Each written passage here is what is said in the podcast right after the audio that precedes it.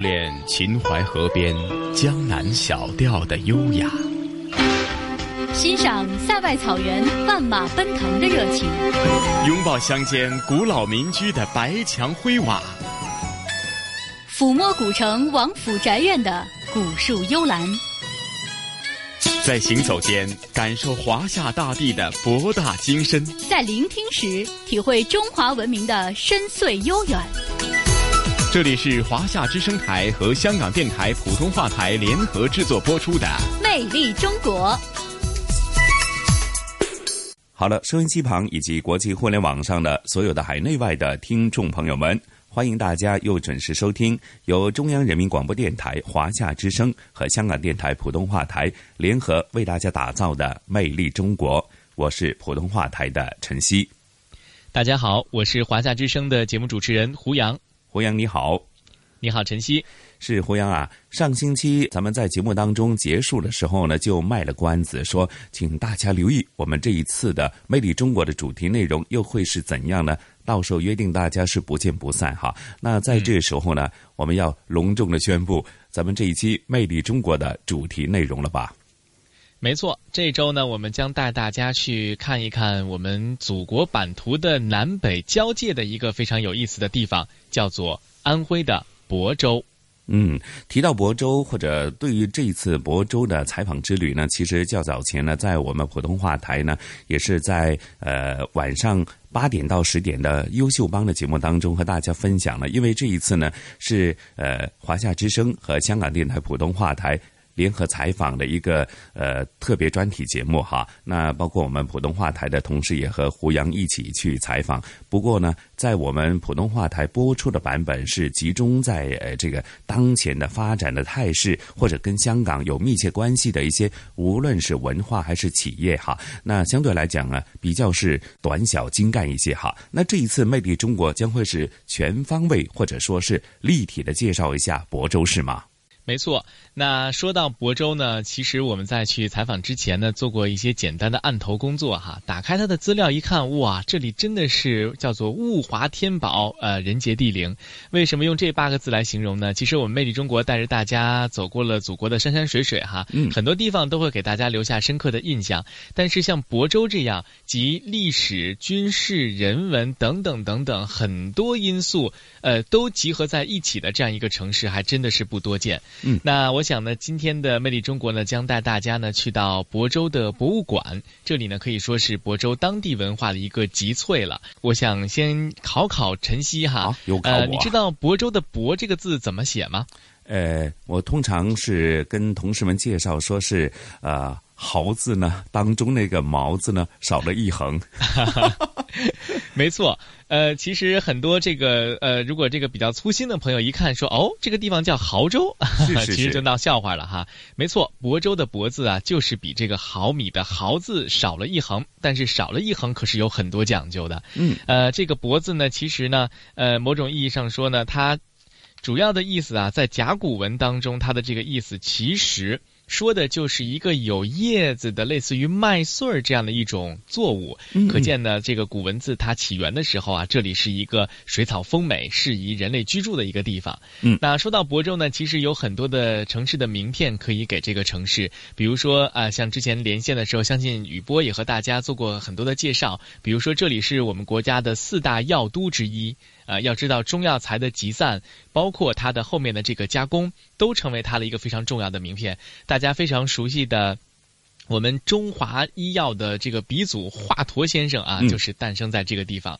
那除此之外呢，喜欢这个饮酒文化的朋友呢，也可以在这儿找到自己的归宿。哦，那我们知道，在中国的十大名酒之一的这个古井贡酒，就是产自于亳州啊。那其实呢，说到亳州，我觉得有很多历史文化的东西可以和大家去分享。除了刚才我们说到的中药和这个白酒文化之外呢，还有很多呃是属于。这个地方和这个城市所特有的，比如说他们这个呃整个环城而过的，或者是穿城而过的这样一条河，叫做郭河。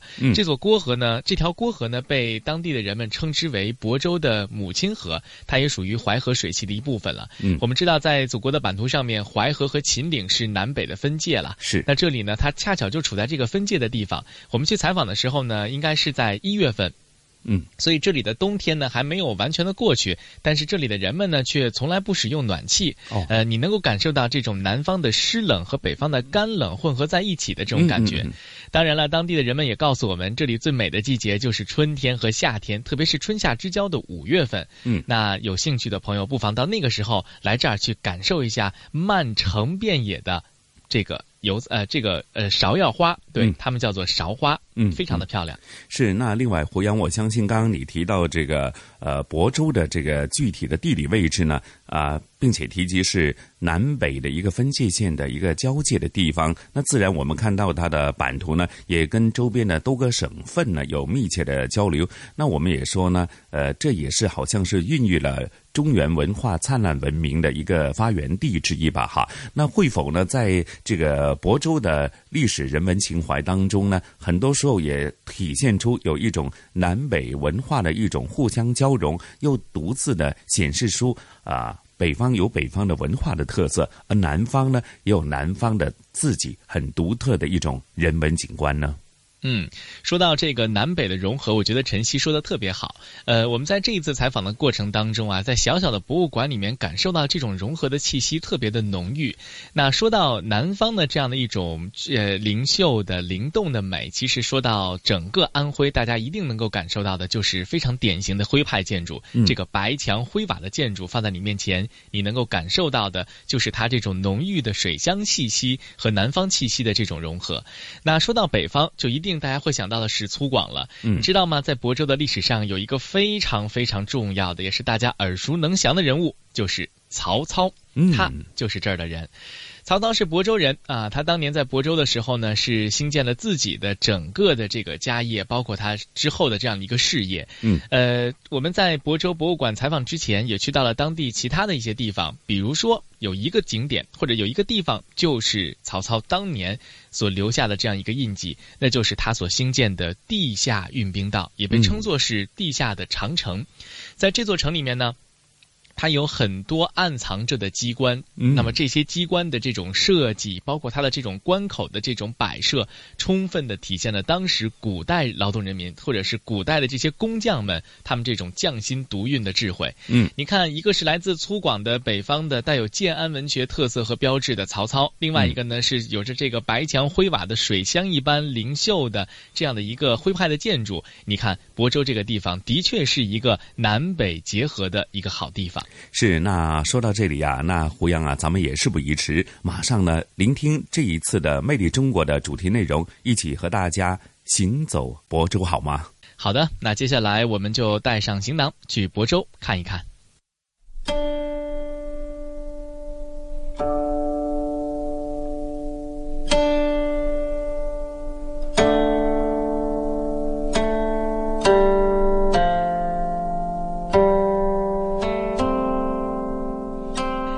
说到亳州，很多人的第一印象便是“亳”这个字。这个字和毫米的“毫”只差一笔，但是却有着另外一番美好的含义。亳州有着无穷无尽的文化瑰宝。今天的魅力中国，咱们就和讲解员孟羽凡一起行走亳州，而这第一步就从“亳”字开始。这个展厅主要介绍的呢是我们前方看到这个字，它呢就是甲骨文书“亳州”“亳”字的雕塑。亳呢是专于地名，是历史悠久，是专什么安徽省亳州市，可以是千古一用。那我们看一下这个“亳”字，它是分为上下两个部分组合而成的。其他的上半部呢像一个高大的亭字，梯亭的本意就是建在高台上，可以远眺的建筑物。代表着都城建筑高于天下，具有统领之意。我们看它的下方是一种有叶有穗、扎根于肥硕土壤中的植物，就相当于现在的五谷之首小麦一样，就是毛字少一横，读作折。其折字组帛呢，是反映上民族对农耕文明的崇拜，也反映商朝的立国之本是在农业之上的。亳州古代的时候称作交易桥城。是安徽省下辖的一个地级市，位于安徽的西北部。亳州辖区内的河流都属于淮河水系，而主要的河流便是郭河。郭河境内长一百七十三公里，流域面积四千零三十九平方公里，被当地人看作是亳州的母亲河。早在五千年以前，先民们就已经在这片土地上繁衍生息，开辟人类文明的篇章，孕育亳州古老的史前文明。现如今，郭河两岸仍然分布着十多处新石器时期的文化遗址，这些遗址古迹如繁星点点，沿着郭河流域星罗棋布。郭河呢，是我们亳州的母亲河，淮河的第二大支流，同时呢，是黄淮之间啊一条重要的古河道。像这里我们看到的，就是选自北魏郦道元在《水经注》中编绘的郭河流域示意图。咱们从图中呢可以看出，它是发源于河南省尉氏附近，流经通许、太康，由河南的鹿邑进入我们安徽境内的，是流经为亳州、郭阳、蒙城与蚌市的淮阴县呢注入淮水。全河道呢是一共长达三百八十公里，流经为亳州这一段是一百七十三。亳州地处在暖温带的南缘，属于暖温带半湿润气候区，有着明显的过渡性特征，主要表现为季风明显、气候温和、光照充足、雨量适中、无霜期长、四季分明。这里春温多变，夏雨集中，秋高气爽，冬长且干，非常适合人类居住。而这里遗留下的各种聚落，也见证了当时的文明。由于这个郭河两岸呢气候非常的温润，非常适合人的居住，所以早在五千多年前呢，我们先民就开始围着郭河两岸进行繁衍生息了。所以至今仍分布着十一处文化遗址。首先呢，我们就介绍一下具有代表性的富庄遗址，它位于亳州市谯城区城西富庄村北侧，是一处新石器时期大汶口化聚落遗存。它是沿郭河南岸分布的，总占地面积呢是二点四万平方米。像这里我们看到这个照片呀，就是早在九八年夏天的时候，省考古专家和原博信博物馆对其发掘时留下珍贵照片。这个当时的发掘面积呢是只有一百一十平方米，但是收获是非常丰富的，共发现古墓葬就有十余座。像这里我们看到的有五人葬、像单人葬、母子合葬以及双人葬等。同时呢，出土的文物啊也非常多，像这里我们看到的盛水器皿、贝壶。像带盖大陶罐、罐形豆、陶豆，这些都是作为盛器所使用的。前方这里我们看到是被誉为中华原始聚落第一村的玉池寺遗址，它位于蒙城县的徐团镇东约二百米处，总占地面积呢是八万平方米。首先呢，我们就看一下玉池寺一张鸟瞰图。咱们从图中呢可以看出，这个蓝色的区域呢是将这个遗址团团的围着。它就是古人们发明的壕沟，防御外敌侵略的安全措施，就相当于后来我们所说的这个护城河一样。对，我们看在这里还有一个面积达二百八十平方米的广场，这个广场主要是于氏族成员祭祀和开会时候所使用的。我们前方这里看到的呢，就是一大复原场景。我们看是三位仙人围着燃烧的篝火，正在顶礼膜拜。在东部呢，是出土一件鸟形器状的器物。这个是因其器物的上端呢是有一个鸟的造型啊，所以呢叫做鸟形神器。考古专家分析呢，它不是一件实用具，而是摆放在各大祭祀场景，供先民为敬仰和膜拜时候所使用的祭祀用具。同时呢，也是反映了当时人类对玄鸟的一种崇拜。留恋秦淮河边江南小调的优雅。欣赏塞外草原万马奔腾的热情，拥抱乡间古老民居的白墙灰瓦，抚摸古城王府宅院的古树幽兰，在行走间感受华夏大地的博大精深，在聆听时体会中华文明的深邃悠远，魅力中国。风景如画。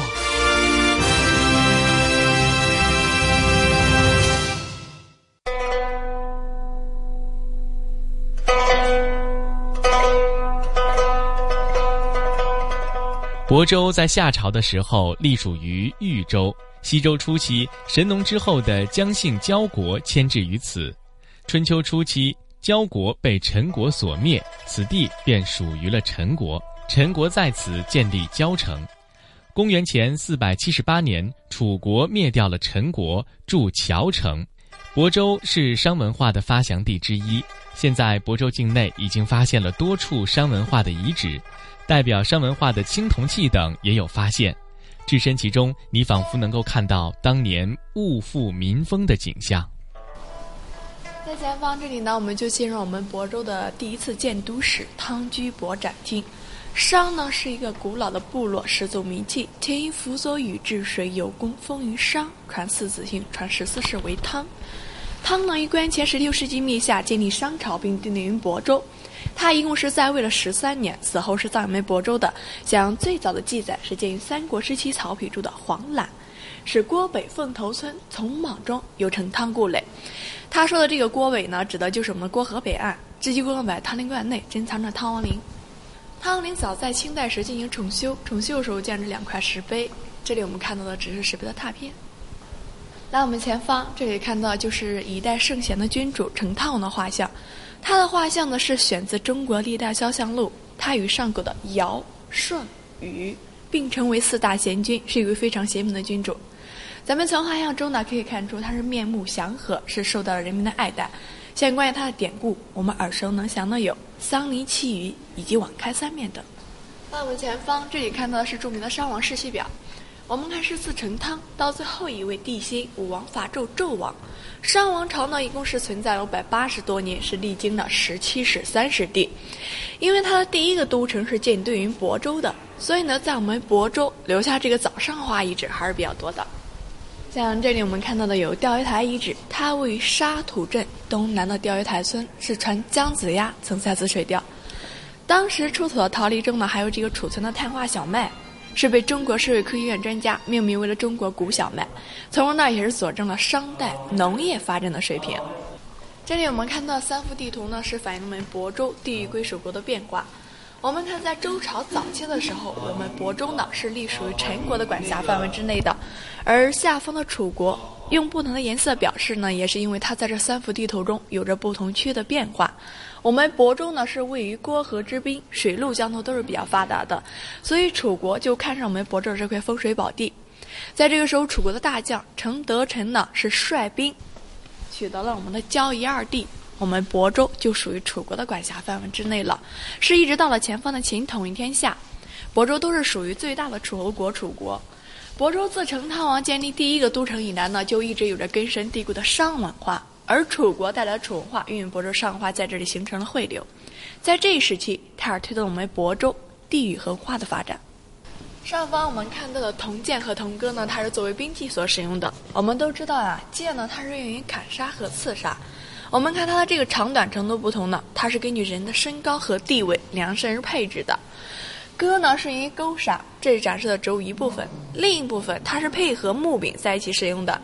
是历经千年的这个木柄全部腐化掉了，全然不复存在。农业文明的社会，人类无时无刻不在思考着与天地自然的关系。终于有人在曲折的郭河旁，把思考变成了思想。这就是一代圣贤，道家学派的创始人老子。在蒙城出生的庄子，继承发扬了老子的思想。创造出了豁达逍遥、恣意纵横的思想大观，从此老庄文化成为了亳州文化乃至中华文化的灵魂。五代宋初的时候，道家文化、儒家文化汇流并吸纳了佛教文化，把中华文化发展到了历史上的成熟至高的境界，而郭和则是再一次为这次融汇孕育了道教的先祖陈抟。这里呢，我们就进入道元圣地了。首先呢，我们就介绍一下老子。老子呢是姓李，名耳，字伯阳，谥浩丹。春秋战国时期户县丽乡曲人那人，是国伟大的哲学家、思想家以及道家学派的创始人。像这里我们看到这个老子的画像，它是出自于唐代的画圣武道子之手的一幅手笔画。下方我们看到的是老子出关图。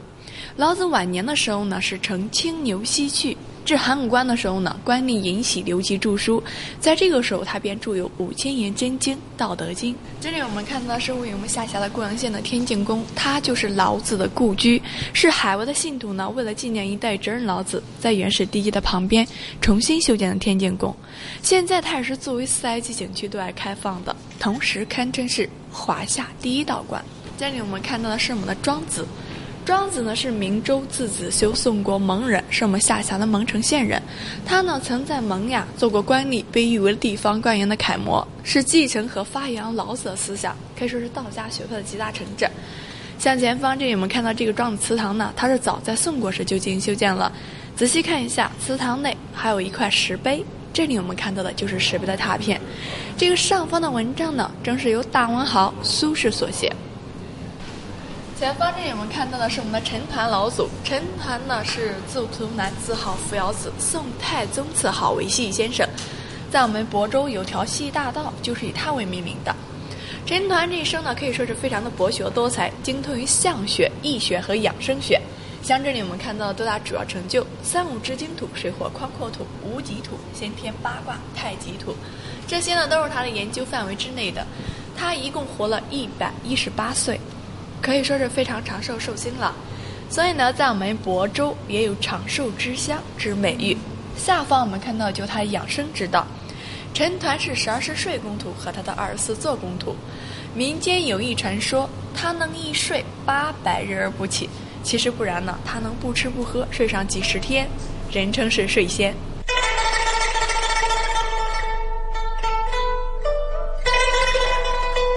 外兴武功，内定文字，雄才大略的曹操不仅出生在亳州，而且大量活动在这里。他创造了辉煌灿烂的亳州三国帝王文化，留下了很多珍贵的文化遗存，像魏武故里、乔灵寺，还有被誉为地下长城的运兵道。《龟虽寿》是他的代表作，展现了曹操博大的胸怀。神龟虽寿，犹有竟时。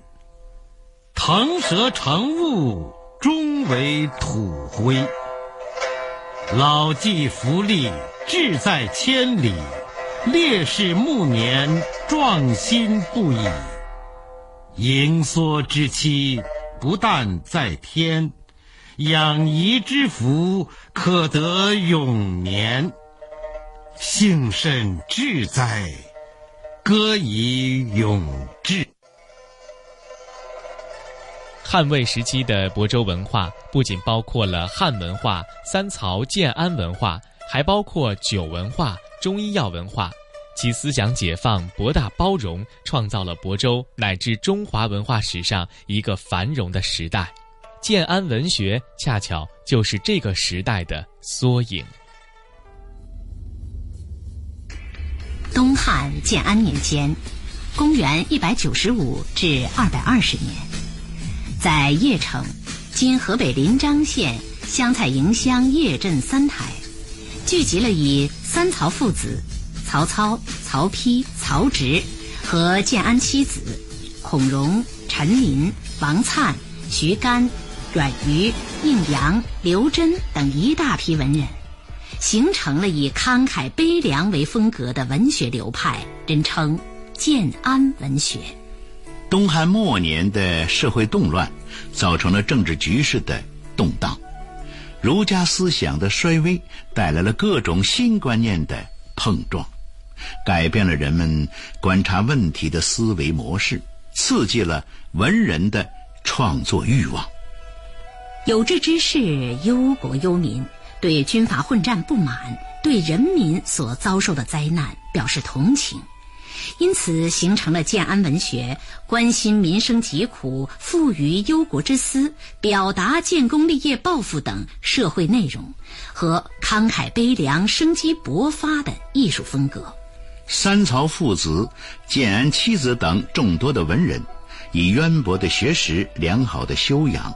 继承现实主义的文学传统，吸收了汉代乐府民歌之长，以建安年间的社会和人民苦难为题材，使文学创作进入了自觉的阶段。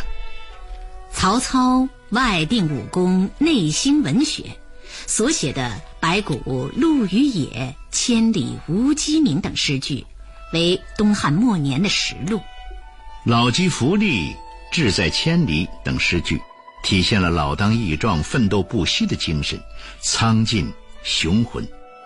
树立起建安风骨的旗帜。曹丕身体力行，提倡文学，其《典论论文》是现存最早的文学专论，对建安文学的繁荣起了推动作用。王粲的“出门无所羡，白骨蔽平原”，陈琳的“饮马长城哭行”，反映了社会动乱给人民带来的深重的苦难。阮瑜的“嫁出北郭门行”。描写孤儿受后母虐待的苦难遭遇，反映了家庭的冷酷无情等。建安文学所取得的成就是空前的，造就了大批优秀的诗人，开创了文学创作的新时代，产生了影响深远的文学作品，使中国诗歌的文学形式由民间走进艺术殿堂。尤其是五言诗的创作达到炉火纯青的程度，使诗歌成为最具创作优势的文学题材，展开于古典文学百花园中，从题材、体裁、写作技巧等多方面，对盛唐诗歌和中唐新乐府运动产生了积极影响，树立起中国文学史上的里程碑。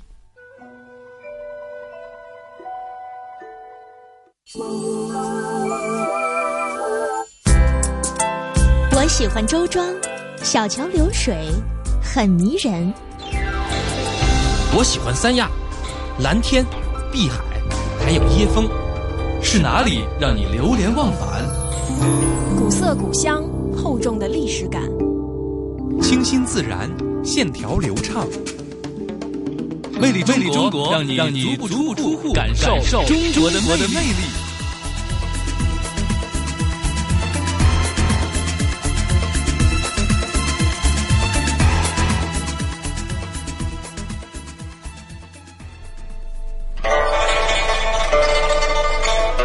说到亳州博物馆最具代表性的藏品，当属司南佩了。司南本是我国古代发明的利用磁场指南性制成的指南仪器，用于正方向定南北。古代的司南形如勺子，也像瓢或者是北斗星的样子。其构造上有勺，下有地盘。无论地盘如何防止勺如何转动，最终勺子的定向始终指向南方，而玉有辟邪压胜之效。于是人们便仿照司南的样子，将实用器转变为了配饰器，雕琢成顶部有司南形状的小玉佩，随身佩戴，用以辟邪压胜。这就是司南佩。那我们看一下这件司南佩，它呢器型很小，但是玉质呀非常的好。它是采用了上乘的新疆和田玉羊脂玉加工成的。来，我们看一下，是叮龙剔透的，没有任何的杂质。我们看阴极器物的上端呢，有一个司南勺的形状，所以取名为司南佩。司南在古代啊，它是不仅用于指引方向，同时呢还有着辟邪的作用。总之，古人认为呢，出门佩戴司南是为吉祥。它是汉代的辟邪三宝之一，是贵族男子呢挂在颈间所使用的辟邪用具。它呢是藏玉，是成对出现在墓葬中的，是让死者一只手各握一个，又叫做玉握。周在我们中原地带一直都是财富的象征，就是说让死者掌握生前的财富，不能空手而归的意思。这里我们看到呢，是我们另一件馆藏状文物玉刚某，器型很小，在神架上方摆放着。是这个。对。它也是采用了上乘的新疆和田玉羊脂玉加工成的。我们看旁边呢，就是以四十倍放大灯相片。咱们从上方可以看出，上方是雕刻有复杂的文字。这一件上方呢是雕刻有三十二个复杂的文字，被取名为严某，它是成对出现的。来，我们看一下，这边还有一件，这一件上方是雕刻有三十四个复杂的文字，被取名为刚某。它们两个加起来呀，一共是六十六个字，是取自于我们中国的六六大顺之意。因其珍贵，称我们的馆藏状文物呢，因为在我国境内经考古发掘保存完好，流传下来的。仅此我们这么一对是非常珍贵的。除了玉器，瓷雕塑品在亳州同样闻名中外。瓷雕塑品首见于近代，宋代江南地区的吉州窑以及宋元明时期的德化窑瓷塑尤为著名。对，像这里我们看到的呢是隋代的陶俑，我们看仪仗俑，还有这里我们看到的织布机的织机俑，像歌舞的乐舞俑，以及前方正在往灶柴里递柴火的炊事俑。我们看他们无论从事各种行业，面部呢是都带有笑意，说明在这一时期，他们当时的生活是非常满足的。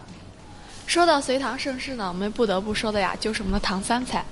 像这里我们看到的三彩直壶以及贴花三彩仓，我们看这件贴花三彩仓，它的肩中部呢是有八片树叶花卉作为贴花，仓腹呢是镶有瑞兽和仙草，仓底呢还镶有一个半圆足。它呢是一种低温釉陶器的总称，它早在唐代啊有两大用途，第一大用途是贵族人陪葬的冥器，第二大用途是摆放在家里所使用的装饰品。前方这里呢，我们就进入了宋代的制瓷业。制瓷业到这一时期是达到最辉煌、最顶峰的时期。所以呢，南北方有着不同的制瓷技术。像我们中心展柜展示这件，就是比较有经济价值意义的钧窑产的钧瓷。古人言呢是家有黄金万贯，不如钧瓷一片，体现了它珍贵。我们看整只碗是饰有青蓝色釉，饰釉是比较厚的。从碗的内壁可以看出许多精美的蚯蚓走泥纹。整只碗是端庄典雅，堪称是我们的国之瑰宝。我们这里看到的呢，是我们国宝单位古地下道出土文物。像这里我们看到的，作为兵器所使用的弹丸，有石质和陶制两种，大小呢也是不等的。上方的铜镜、双鱼镜以及储钱罐呢，这些都是生活用具。最为精美的，当时我们的这一件五彩人物头像。我们看是历经千年，这个上方的釉上彩绘呢，依然是清晰可见的，没有任何蜕变。很可惜呢，当时出土的时候就只剩下头部了，其余的呢已经全部破损掉了。还有像后方这里我们看到这件暖砚，它是作为文具所使用的，形似鼓状，它是充分的体验了我们古人们的智慧。因为我们北方的天呢很冷，容易结冰，上方是。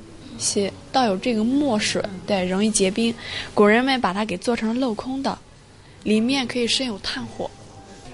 穿过仿明清时期的老宅门呢，我们就到了青石坡的路面上。在明清两代，亳州是以国行业为依托，出现了较早的繁荣经济文化。在这一时期，亳州是素有七十二条街、三十六条巷之说，形成了一屋一街、一品一市。像这里我们看到的卖瓷器的瓷器店。前方挂着药铺的百年老字号“同仁堂”。同仁堂呢，更是说明了我们亳州药业经济都是非常繁荣和富强的。在前方，这里我们看到的位于南京巷十九号南京巷前庄这个现场图片，它是陕西平遥商票号在皖设立的较早的分号之一，也是目前安徽省内保存较完整的旧钱庄遗址。对，就相当于现在这个银行的分行。对。由于经济的繁荣呢，是吸引了大量的外商啊到我们亳州纷纷建立会馆做生意，这就是我们亳州的招牌景点花戏楼山山会馆。会馆最多时呢有三十多家，像具有代表性的有江宁会馆以及梁坊会馆等。在这一时期呢，我们亳州呀是店铺林立，会馆极多，亳州呢也有小南京之美誉。像这里我们看到的有脱胎瓷。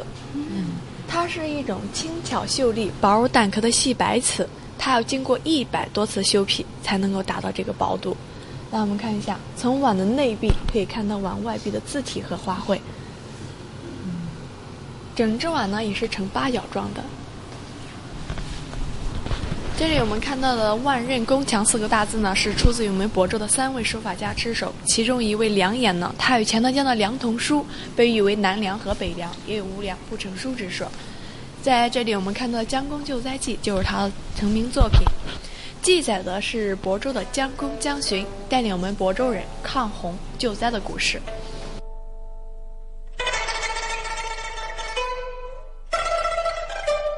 亳州人杰地灵，物华天宝。古代文学家老子、庄子，军事家曹操，医学家华佗均诞生在这里。同时，这里还是我国的四大药都之一。而以中国名酒古井贡为代表的浓香大曲更是享誉国内外，被称之为“中国酒城”。亳州的故事说也说不完，在亳州博物馆中有一面人物墙，这上面介绍了彪炳史册的各位风云人物，还留下了一个空位，期待着将这份神奇延续下去。最后呢，就是以亳州市的历代名人录作为结尾的。我们看一下，上至老子。庄子、左安、乌兰、柳下惠、张良、花木兰、华佗，这些呢可以说是都是家喻户晓的人物。像曹氏家族和夏侯家族，在名人分量上是占了很大的分量的。我们北方呢，可能是以武将居多的，文学家也很多。像这里我们看到的朱林七贤嵇康，后人嵇绍和嵇函，鞍马画家曹霸，他画的马是千金难求，以及著名的唐代的著名诗人李绅，他写的《悯农诗二首》。锄禾日当午，汗滴禾下土。谁知盘中餐，粒粒皆辛苦。可以说是家喻户晓。像戏先生睡仙陈抟，元曲开拓者孟汉卿，小明王韩林儿，捻军的首领张乐行，张宗玉、马玉坤、姜桂提、袁大化，这些都是著名的将领。直至到最后一位，北洋时期官员、安徽省长、安徽大学创始人之一高士读。标炳史册人物呢就近百位，下方留着一个空格，更是为了激励我们亳州人奋力向前的故事。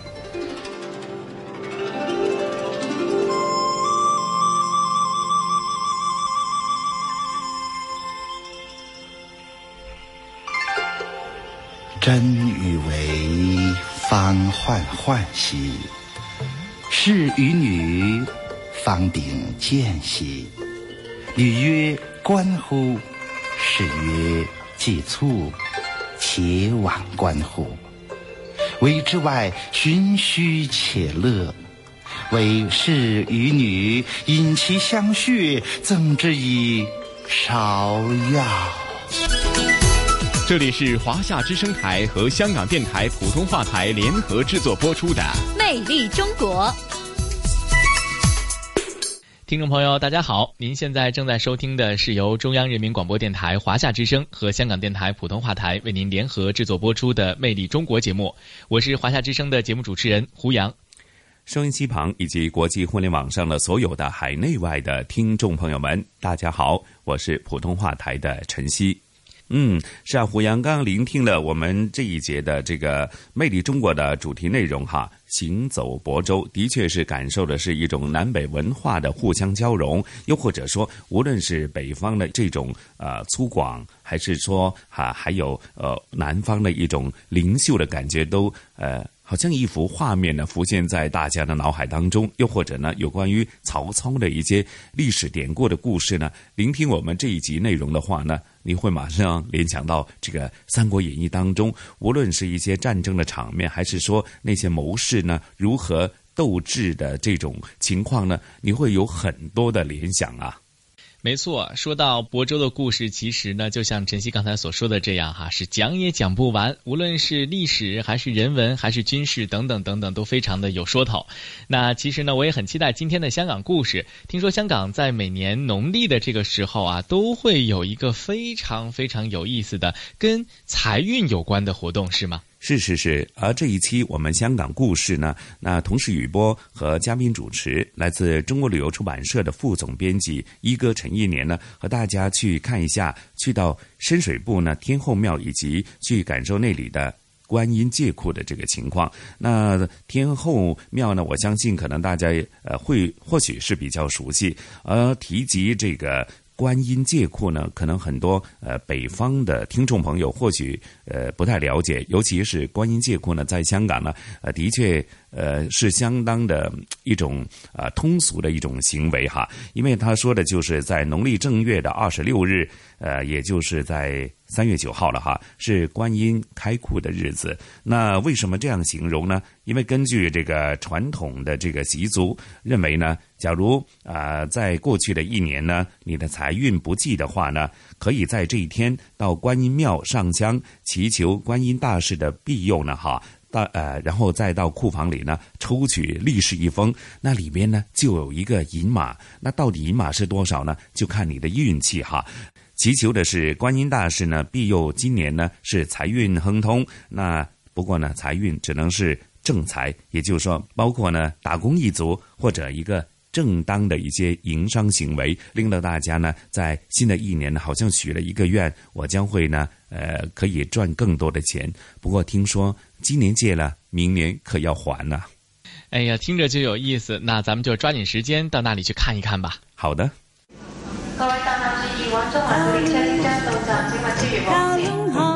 传统现代相映成辉，中西文化共冶一炉，东方之珠，动感之都，香港故事。香港故事。上一集香港故事，我们说到深水埗公立医局。本集香港故事，雨波和香港中国旅游杂志副总编辑陈一年一哥探访的，就是在同一条街道上的深水埗天后庙。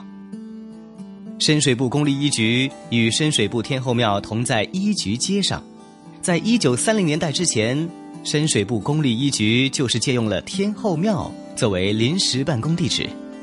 如今，天后庙是三级历史建筑，也是深水埗区最具规模的庙宇之一。它的正殿至中，左右有偏殿，屋顶主脊设有精致的石湾陶塑装饰，在市区来说可算是颇具规模。我们现在在这个呃深水埗的天后庙，深水埗天后庙呢，在呃整个香港九龙新界都算起来啊，它确实是一个很不错的天后庙。呃，从规模啊，还有它的布置来说，都是呃很有气势，还有就是很很全呐。因为有很多的呃天后庙，因为香港的地方小啊，都是小小的。你看，它有有这么大的空间，还是不错。它是深水埗的三大古庙之一啊，一个就是天后庙啊，呃，一座呢是武圣庙。也叫武帝庙，呃，另外呢就是三太子庙啊，我们往后会讲到。呃，这座天后庙呢，你可以看到啊，呃，这里中心就是呃主祭天后妈祖，沿海的居民都要敬奉的一个海上之神、海上女神啊。呃，因为这儿呢，其实在以前呢离海边不远，后来填海了才。呃，伸展出去了很多的陆地，这里其实呢，大概离海边啊不到一百米啊，就现在已经是八百多米了。现在怪不得完全没有这个看到海的这感觉。哎，现在已经是离海边八百多米了。天后又称妈祖，原是福建人士，名叫林默娘，据称她天生异禀。十三岁时，欲以方士尽受所学，能知未来，起病伏衰。据称，他经常乘一张尾席往来海上，拯救一些遇溺的人，人们便尊奉他为保护海上安全的神灵，建庙宇纪念他。通常啊，呃，香港的天后庙呢，它除了主祭天后之外，多数都会有啊，别的一些副祭神啊，譬如像呃右边的是包公，啊左边呢是观音，还有啊在侧面呢还有太岁啊。啊，你看现在这声音呢，是正好有香客到啊，呃这香客呢就啊。他捐香啊，就是这这是一种塔香啊，一种环形的塔香啊。现在这个呃呃庙公呢，正把他的塔香高高的挂在梁上啊。哎，你可以看到这里已经挂了很多几十个盘香，每个盘香呢都有一个呃捐献的的的一个呃呃施主啊。你可以看到啊，这时候香下边啊有一个圆盘。啊，那里写上了他的捐香的人的名字啊，捐香人的名字。这个盘有两个作用，一个就是写上了捐香人的名字，另外呢，它又使这种盘香的，呃，这个灰啊，就香灰不会掉到你的头上。嗨，你看多响亮的一个敲鼓和钟啊，这捐香人就可以啊敲打啊，就是给他一种祝福啊。我们还必须。特别啊，就是强调一下，就是在过去啊，就是呃医局啊，深水埗公立医局还没有自己的地址的时候，啊，其实最初的年代就是在这个天后庙里边啊，白天在这里医治病人啊，就是他就行医的时候，就是借用这个地方啊，呃，当年就最初的呃一二十年呢是没有自己的大楼的。后来呢，才这在这条路啊，就一局街的另外一端建了大楼。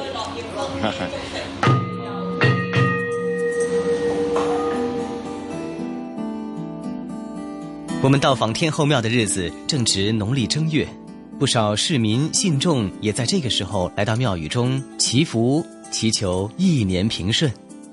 由于深水埗天后庙内也供奉观音。农历正月二十六是观音开库的日子，所以观音借库也是深水埗天后庙每年一度的特别项目。一个我们正好看到天后庙呢，有一个叫观音借库，其实呃经常听到正月二十五号晚上十一点到正月二十六号的下午五点，这个观音借库又是怎样的一个故事呢？其实每年啊到正月二十五啊。就有很多的善信呢，会集中到这里来向观音借钱。啊，库就是呃呃，他们相信啊，在这一天直到第二天啊啊，观音就会打开他的钱库啊啊，就呃借给善信钱啊啊，让他们啊在心理上啊进行一种呃呃呃经营，就是就是说呃希望呃来年好运啊。特别是财运啊，哎，所以呢，呃，当时如果借到了呃钱，那个是以以议论的，就是这个真真是很很让人呃感觉到满足的一一个数字啊，哎，然后他真的要在这一年里边发了财呀，或者是呃度过一些经济难关呐，这样呢，在来年他还要来，来年还要来啊，就是要要。还神了，感恩了，还要感恩，感谢了，对对。有没有借据啊？呃 呃，庙里边有一些呃类似的啊，就是一一种象征品，象征品啊，对啊啊，当然呃，信不信由你啊。OK，那有没有借这个借多借少这样的一个哈？关于说我我我只能，呃，你的信贷条件怎么样？我只能。呃，这个不是说你想要多少就多少啊，这个。呃，也就在这个过程里边，还体现了你的运 啊，你有多少求签吗？啊，有点像，有点像，有点像。哎。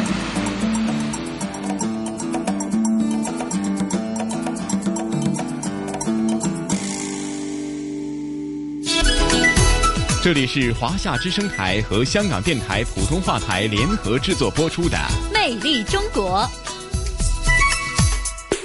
是的，这里还是由中央人民广播电台华夏之声和香港电台普通话台联合为大家制作的《魅力中国》。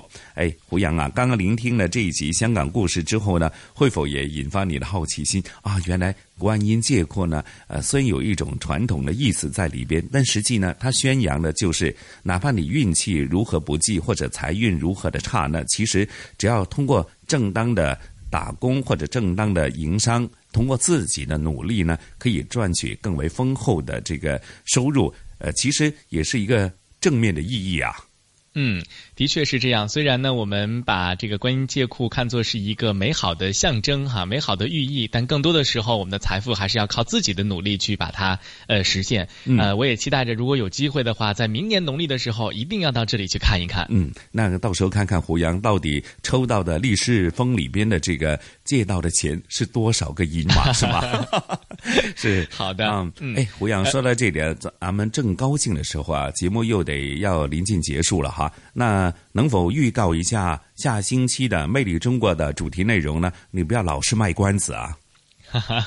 好的，那既然呢大家对于亳州非常的感兴趣，那咱们下一期的《魅力中国》将继续在亳州行走，将带大家亲身啊来到这个曹操当年的地下运兵道和亳州非常著名的标志性的地标建筑，呃，当然是古代的地标建筑了，花戏楼去看一看。好，那胡杨和晨曦约定大家下星期同样《魅力中国》的节目时间，不见不散。好的，咱们下周不见不散了。